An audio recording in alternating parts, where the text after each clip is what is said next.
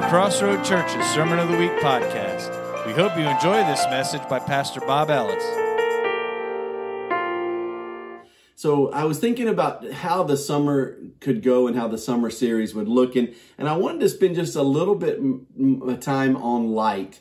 I think for most of us, it's pretty obvious that when summertime comes around, it gets a little hotter. Everything seems to be a little brighter, and of course, it depending on where you are, like we were at our general conference last week, and we arrived at St. Louis on a Saturday, and we thought, well, we just left San Antonio. It was 102, or the day before was 102. We thought, okay, we probably don't need maybe that kind of clothing, but we probably still are summer bound, or at least the weather up there should be summer. But no, we arrived. It was rainy. It was cold. We were cold upon arrival in St. Louis. Thankfully, it warmed up a little bit. I think it finally got to 75.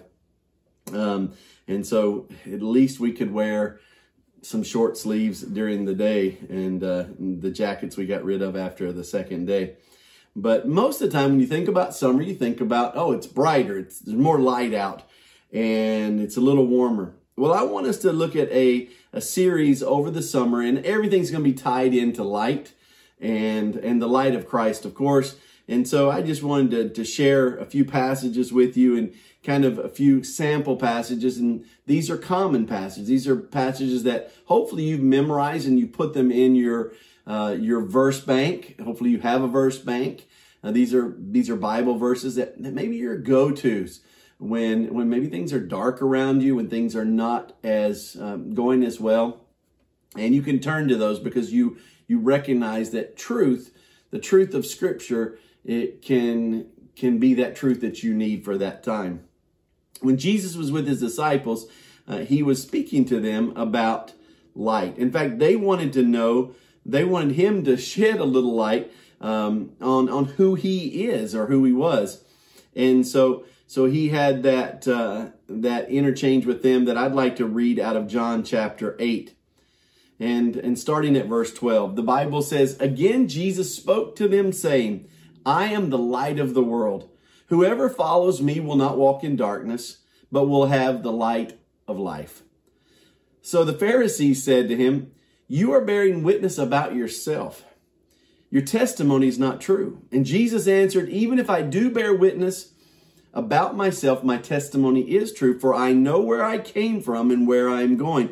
But you do not know where I come from or where I am going. You judge according to the flesh. I judge no one. Yet even if I do judge, my judgment is true. For it is not I alone who judge, but I and the Father who sent me. In your law it is written that the testimony of two people is true. I am the one who bears witness about myself, and the Father who sent me bears witness about me.' And they said to him, 'Therefore, where is your Father?' And Jesus answered, 'You know neither me nor my Father. If you knew me, you would know my Father also.' These words he spoke in the treasury as he taught in the temple, but no one arrested him because his hour had not yet come." And so Jesus is talking to his disciples, but he's also has Pharisees around. And these are the people that knew the law, knew the Old Testament law of God, the Word of God. But they didn't, as you can see here, they didn't know God. And so Jesus starts off this part by saying, "I am the light of the world." And then he ties it into the idea that light shines so that you can see your surroundings, so that you can see what is true and what is not true, so that you can know your environment better. And Jesus says to them, "I am the light of the world. If you follow me, you're not going to stumble around in the darkness." And then these Pharisees, they come up to him and they say, "Well, here you're talking about yourself. You really need a witness to talk about you, not you talk about you." Now, it's interesting, though, when Jesus would heal people and then they would talk about him and brag on him, they didn't want to listen to them either. So they were really closed-minded, no matter if it was Jesus talking about who Jesus was or if other people were talking about who Jesus was. They didn't care. And he really captures the heart of that. He says, the reason that you are like this is because you've not known me. You don't know who I am, but you also don't know the one who sent me. So imagine your whole career is spent telling people that you know about God. That's what the Pharisees did, but they didn't truly know God. And so Jesus said, you're never going to know me because you don't really know him. They thought by knowing the scriptures, they knew God, but yet they didn't know him. They needed light to shine in their darkness, in their context. And so Jesus said to the disciples, I am the light of the world. I remember there was a time I was living up in Chicago, and I think it was 40 straight days that it was cloudy and we didn't see the sunshine. Now, I didn't realize until that moment how much I needed sun. I grew up in a part of the world where we had 4 seasons. We had loved the fall. The fall was amazing. The trees turned colors. There was hunting. There was all kinds of fun things. But I loved the seasons. Chicago had seasons, but it seemed like the overcast and the rainy season was, well, it was more than I was used to. And so I wasn't. It caught me off guard at how much I needed sun, how much I needed light. I found myself getting a little discouraged. I found that was my body didn't react well to not having light. You see, when you and I don't have the light of Christ in us, then if you can be used to the darkness. Now that can happen. You can be used to walking around on a cloudy day. And that's just your environment. That's what you're accustomed to. But if you've ever had a glimpse of the light, if you've ever had more light, and then you get less of it, you start craving. You start wondering, is this it? I want more. I need more. Well, Jesus is speaking to them in spiritual terms, and he says, you've been walking around in darkness. You've never experienced the light, and so that's why you don't recognize me.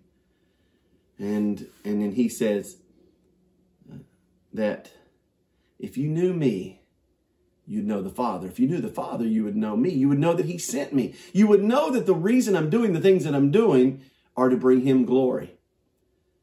Jesus says, I am the light of the world. Whoever follows me will not walk in darkness, but have the light of life.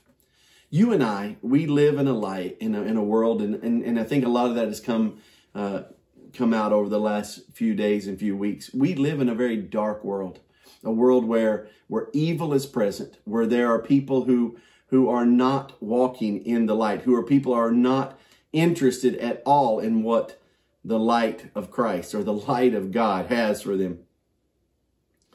The word says in Psalm 119, your word is a lamp to my feet and a light to my path. See, the light of life is Christ, and he wants to direct our steps. In fact, he wants us to know him, to experience him.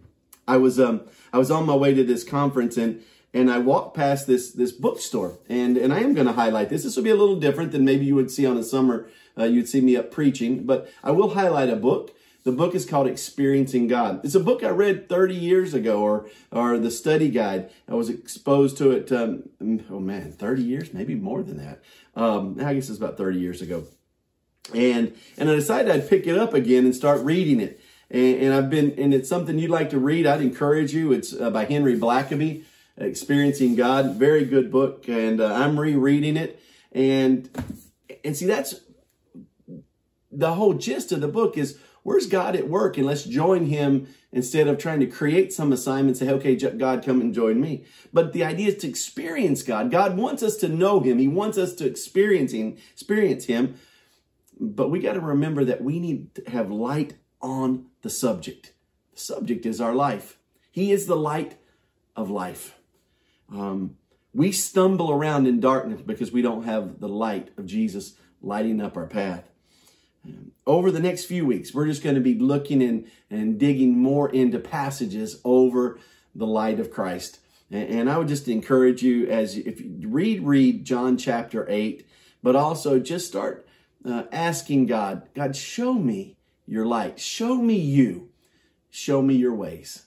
And And then we can have fellowship one with another as he lights up the path for us. Hope your summer is starting off good. Hope you are excited about growing in Christ, experiencing him. And I just look forward to meeting with you more and more over the next few weeks. God bless you and help you have a great week. For more information about this podcast and other ministries, visit crossroadstx.church.